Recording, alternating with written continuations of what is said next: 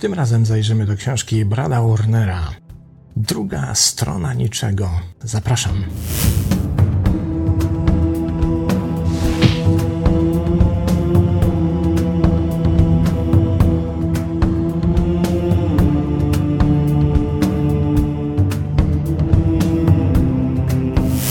No i sprawdźmy, kim jest autor książki.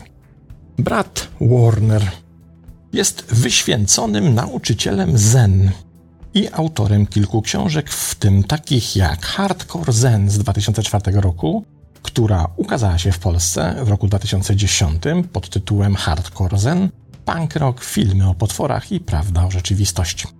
Kolejna jego książka to Usiądź i zamknij się z 2007 roku, potem Zen zawinięty w karmę zanurzoną w czekoladzie z 2009, Seks, Grzech i Zen z 2010 i druga, która znalazła swoje polskie wydanie, to książka Bóg nie istnieje i jest zawsze z Tobą. O poszukiwaniach Boga w dziwnych miejscach z 2014 roku i w tym też roku ukazała się w Polsce.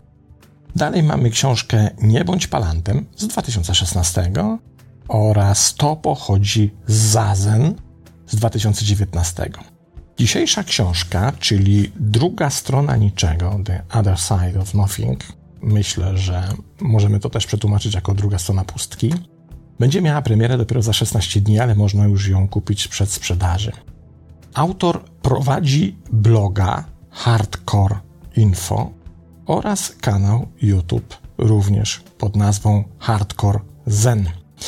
Jest także basistą hardkorowej punk rockowej grupy Zero DFX, jeśli dobrze czytam tytuł, znanej również jako Zero Defects. Grając punka na początku lat 80., brat zaangażował się w buddyzm zen i przeniósł się do Japonii w 1993 roku, gdzie zaczął studiować zen z obrazoburczym mistrzem zen o imieniu Gudo Nashima. W 1999 roku Nashima uczynił Brada swoim następcą jako nauczyciela Zen. Brat publikował również prace w czasopismach buddyjskich, takich jak Shambhala Sun, Budharma i Traisoku, a także w magazynach rockowych, takich jak Alternative Press, Maximum Rock and Roll i Razor Cake. Sięgnąłem po tę książkę z jednego właściwie powodu. Oczywiście znając poprzednie wydania książek autora, które sobie bardzo cenię.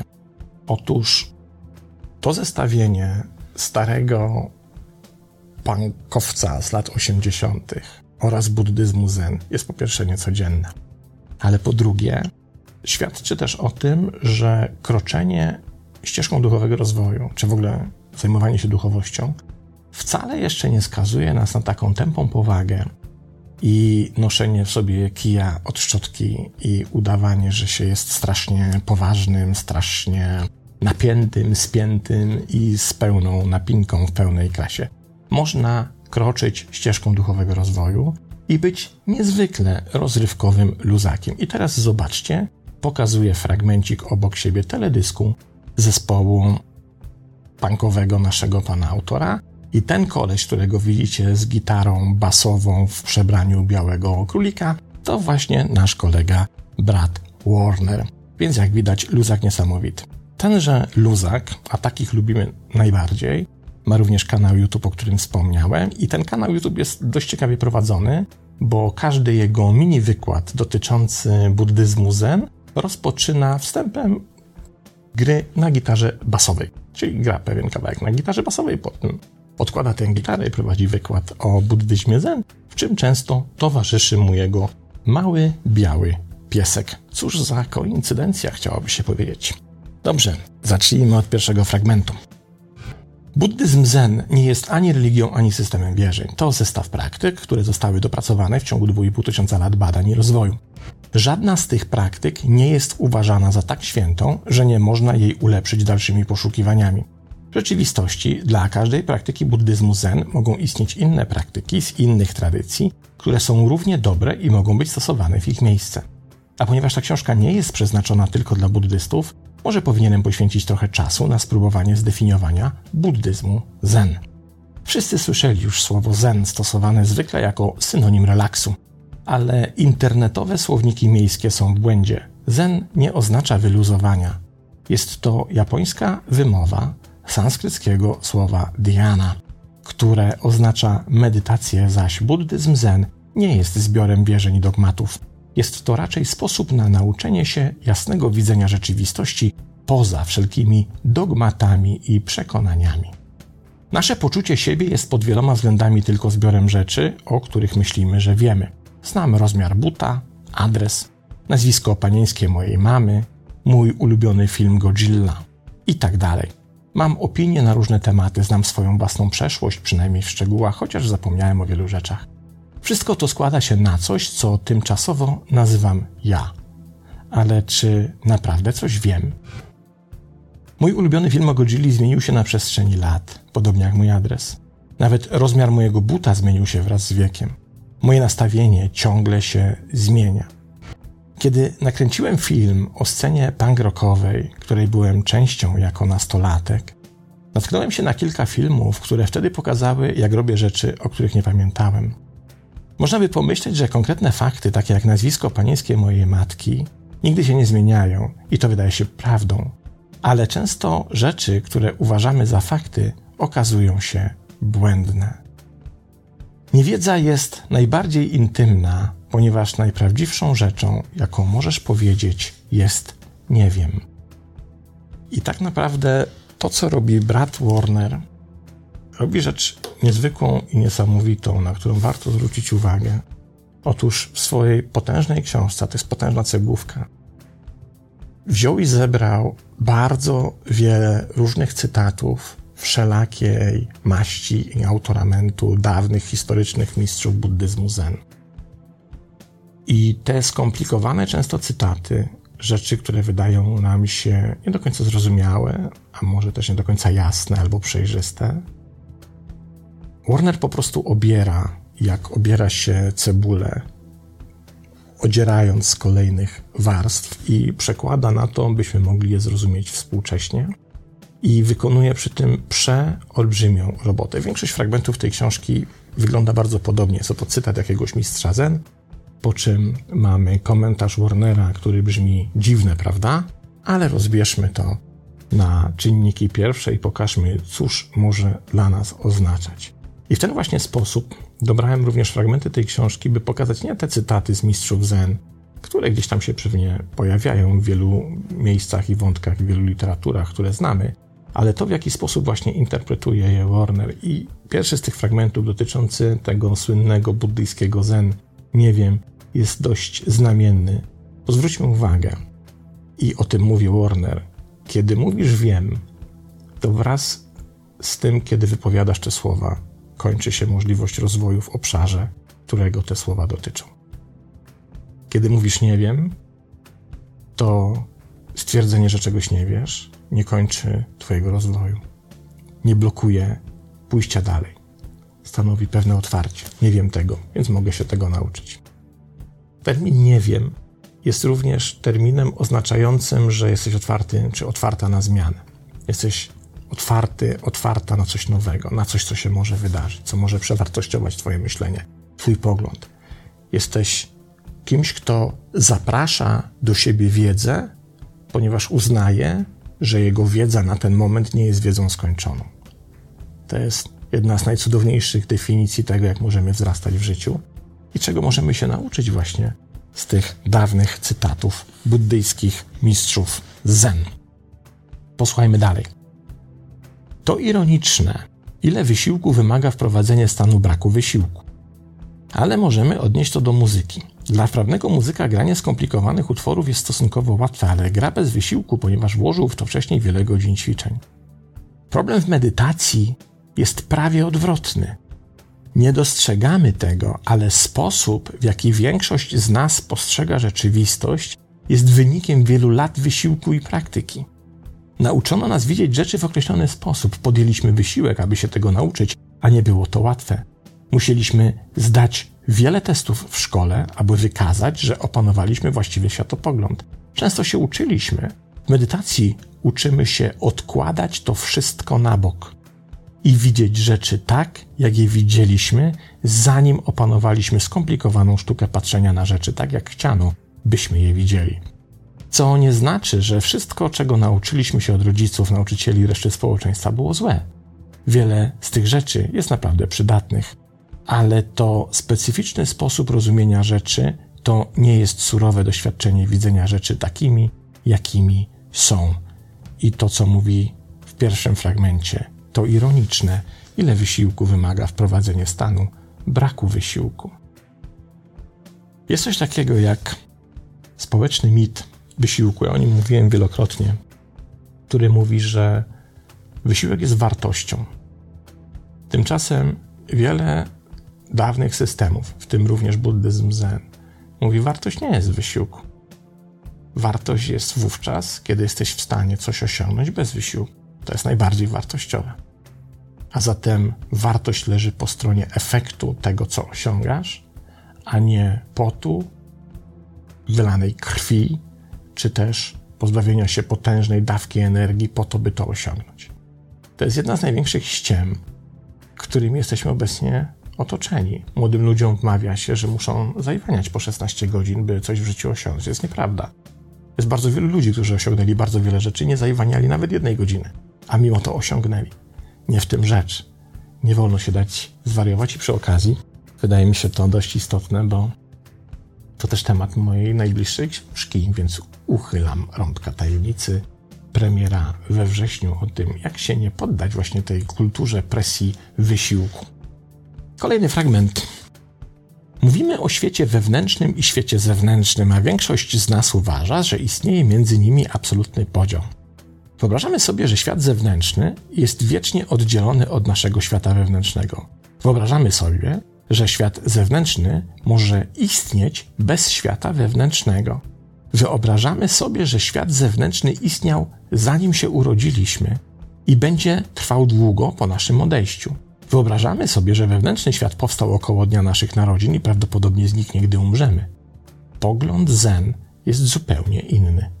Świat zewnętrzny jest tym samym, co świat wewnętrzny. Rodzą się razem i razem odchodzą. Nasze założenie, że są one wiecznie podzielone, jest błędne. Suzuki Roshi powiedział, że zarówno świat wewnętrzny, jak i świat zewnętrzny są nieograniczone. Zanim wszedłem w Zen, nie potrafiłem tego zrozumieć. Wierzyłem, że świat zewnętrzny jest prawdopodobnie nieograniczony, chociaż było to pewien spór. Nikt nie wiedział, czy przestrzeń kosmiczna jest nieskończenie wielka, ale z pewnością dość duża. Natomiast świat wewnętrzny wydawał się być całkowicie ograniczony i mały, malutki. Ogromną niespodzianką było dla mnie usłyszeć, jak ktoś mówi z przekonaniem, że wewnętrzny świat nie jest nieograniczony. Nie mogłem sobie wyobrazić, co to może oznaczać. W dzisiejszych czasach, po kilku dekadach praktyki Zen, myślę, że zaczynam rozumieć. Pomyśl o tym w ten sposób. Przyzwyczailiśmy się do tego, że przestrzeń jest nieograniczona. Jeśli odległości mogą być nieskończenie duże, mogą być również nieskończenie małe. A nieograniczona małość jest tak samo nieograniczona jak nieograniczona wielkość. I tu sięgamy do wykładni, o której mówi bardzo wielu różnych mistyków, nie tylko z kręgu buddyzmu, ale również z innych kręgów, którzy opisują pustkę przestrzeni w nas jako coś nieskończonego i nieograniczonego. I z pozoru bardzo trudno nam w to uwierzyć, dlatego że kiedy myślimy o czymś małym, nie dostrzegamy tego, że nieskończoność może być również w dół, a nie tylko w górę. Popatrzmy sobie, co by było, gdybyśmy dysponowali takim wciąż zmniejszającym się pojazdem. Czyli podróż polega nie na tym, że poruszamy się z punktu A do punktu B, tylko podróż polega na tym, że wsiadamy do takiego batyskafu, który staje się coraz mniejszy, coraz mniejszy, coraz mniejszy, coraz mniejszy, coraz mniejszy, coraz mniejszy. I ten batyskaw zostaje w końcu tak zmniejszony, że da się go włożyć do strzykawki i wstrzyknąć nam w ciało. Co się wtedy dzieje, kiedy wciąż odbywamy tę podróż i obserwujemy nasze wnętrze z poziomu tego zmniejszającego się batyskafu? Nagle zaczynamy widzieć płytki krwinek jako wielkie gmachy, wielkie wieżowce. Nagle zaczynamy widzieć przestrzeń atomową i atomy jako olbrzymie piłki i zaczynamy widzieć coraz więcej przestrzeni międzyatomowej. W prostym przykładzie atomu wodoru, jeśli wyobrazimy sobie, że jądro wodoru ma wielkość piłki lekarskiej, to ten jeden biedny elektron, który jest zaiwania dookoła tego atomu, to on byłby mniej więcej wielkości piłki do tenisa tyle, że w tej skali znajdowałby się od tego atomu o kilkanaście, od tej piłki lekarskiej o kilkanaście kilometrów. I teraz wyobraźmy sobie, że w tym batyskafie jesteśmy dokładnie w połowie drogi. Mamy 8 km do piłki lekarskiej i 8 km do zaiwaniającego wokół niej elektronu. Z tej perspektywy 8 km w każdą stronę nie widzimy nic. Mamy wrażenie, że jesteśmy w totalnej pustce, w totalnie pustej przestrzeni. Aż strach pomyśleć, co się dzieje, kiedy nasz batyskaw wciąż kontynuuje podróż i zmniejsza się, zmniejsza się, zmniejsza się. To, że dzisiaj jesteśmy w stanie za pomocą superspecjalistycznych urządzeń dostrzec określone rozmiary świata w mikroskali, mikrocząsteczek, nie oznacza, że nie ma nic mniejszego. Oznacza tylko i wyłącznie to, że jeszcze nie wypracowaliśmy technologii zajrzenia w te jeszcze mniejsze światy. A zatem to zmniejszanie się batyskafu udowadnia, że tak naprawdę jesteśmy złożeni z pustki, z pustej przestrzeni, która jest nieskończona. I o tym właśnie opowiada brat Warner, tłumacząc nam tę pustkę i nicość pojawiającą się w buddyzmie Zen. Najbardziej znane wersety, czytamy dalej, w sutrze pojawiają się zaraz po przedstawieniu Putry. Ten werset brzmi: Forma nie różni się od pustki, pustka nie różni się od formy. To, co jest formą, jest pustką. To, co jest, jest formą pustki. Słowo pustka jest dość skomplikowane, ale zobaczę, czy uda mi się to odkomplikować. To słowo jest często źle rozumiane. Wśród wczesnych badaczy buddyzmu na Zachodzie istniała tendencja do myślenia, że buddyzm jest rodzajem nihilizmu, ponieważ przez cały czas widzieli to słowo pustka. To bardziej subtelna koncepcja niż tylko proste nic. O pustce można myśleć na wiele sposobów. Mamy tendencję do myślenia o tym jako o ciszy lub jako o czymś, czego się nie da nazwać. To jest coś, czego tak naprawdę nie możemy zrozumieć, ale to leży u podstaw wszystkiego.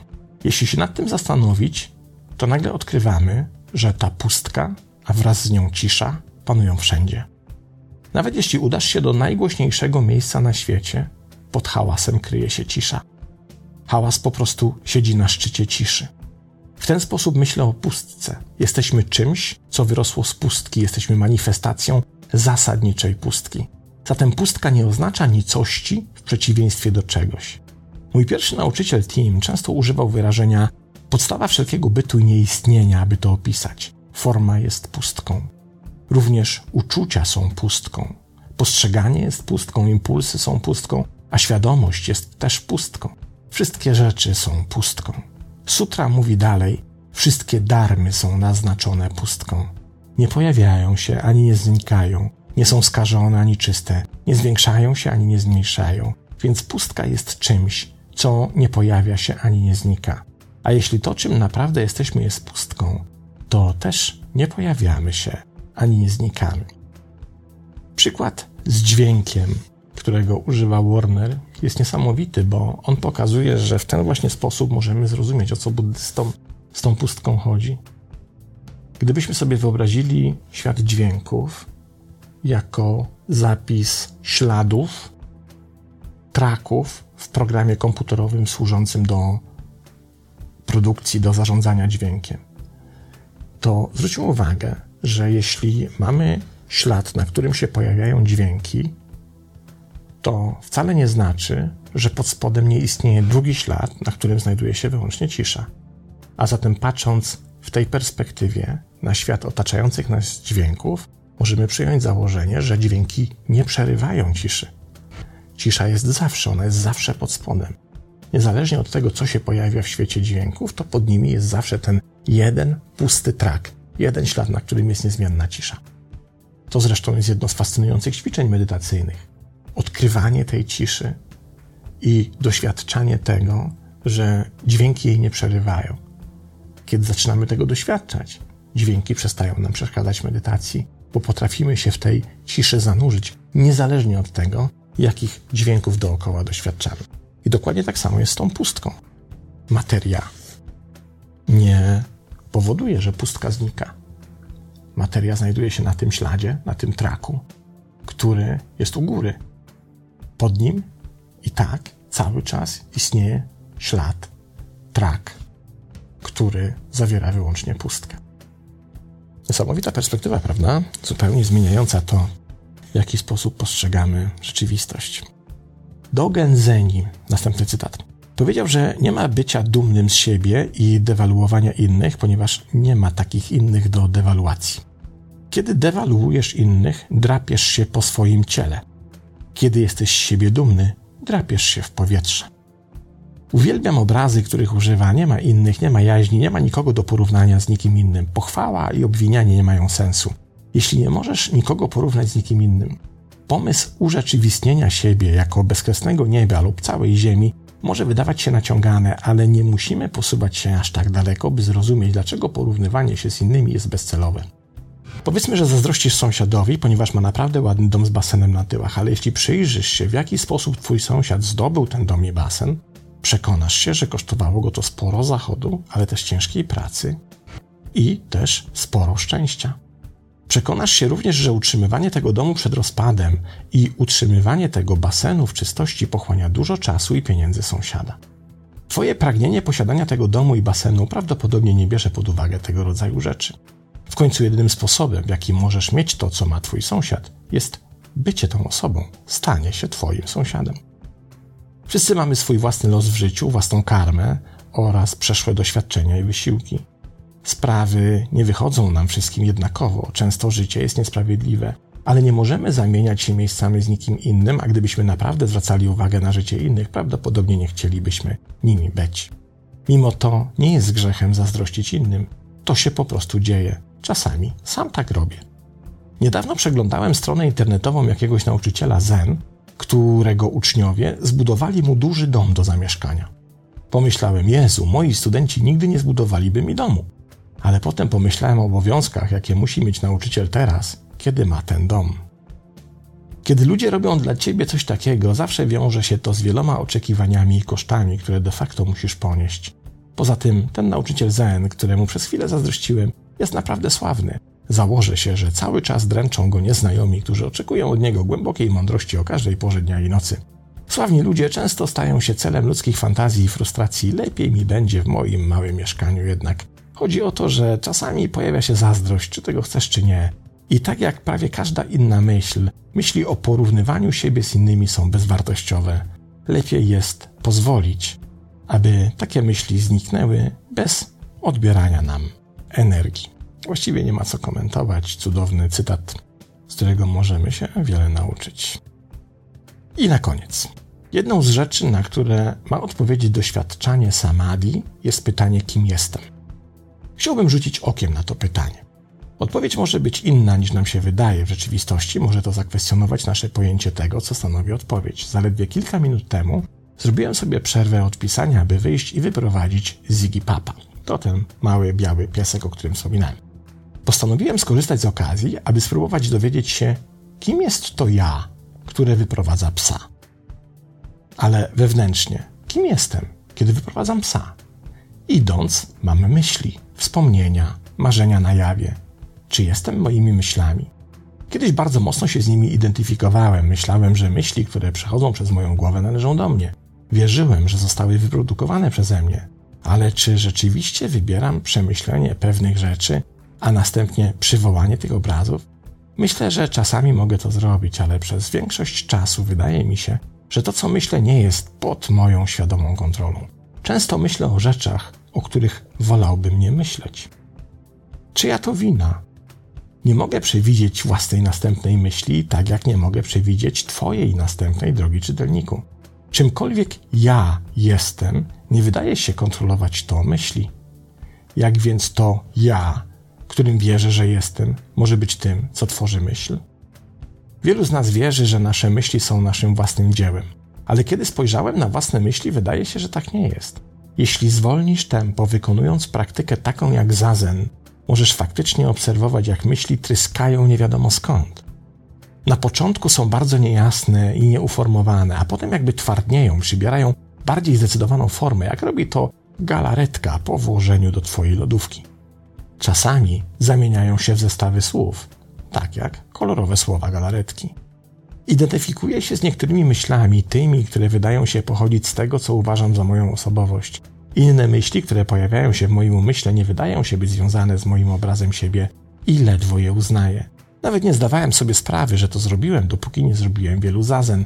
W każdym razie moje myśli nie są mną. Nawet kiedy myślę o nich jako o stworzonych przeze mnie, nie wydaje mi się, że są mną. To znaczy, kim jest to ja, które wyobrażam sobie, że tworzy moje myśli? To jakiś niewidzialny i cichy twórca myśli? Wiele razy podczas praktykowania zazen próbowałem znaleźć niewidzialnego i cichego twórcę myśli, ale nigdy mi się to nie udało. Jeśli nie jestem myślą, ani nawet twórcą myśli, muszę być kimś innym, prawda? Na razie moja odpowiedź brzmiałaby, że ból istnieje zawsze, gdy wierzę, że jestem tym ciałem i tym umysłem. Ból wydaje się być połączony z tym przekonaniem. Kiedy odwracam się od tego przekonania, odwracam się również od bólu. Jedno, w co mocno wierzę, to to, że gdy już ustalisz swój cel dotyczący prawdy, to tę prawdę otrzymasz. Prawda jest bowiem potężniejsza niż wszystko, co stoi na jej drodze. To tyle, jeśli chodzi o książkę napisaną przez Brada Warnera, którego mam nadzieję zapamiętacie wizualnie w stroju białego królika, bo warto. I co się tyczy książki, tym bardziej warto ją przeczytać. Potężne dzieło, potężna wiedza, fantastyczne przemyślenia i wiele, wiele dobrej nauki. Koniecznie zajrzyjcie. To tyle. Pozdrawiam i do następnego razu.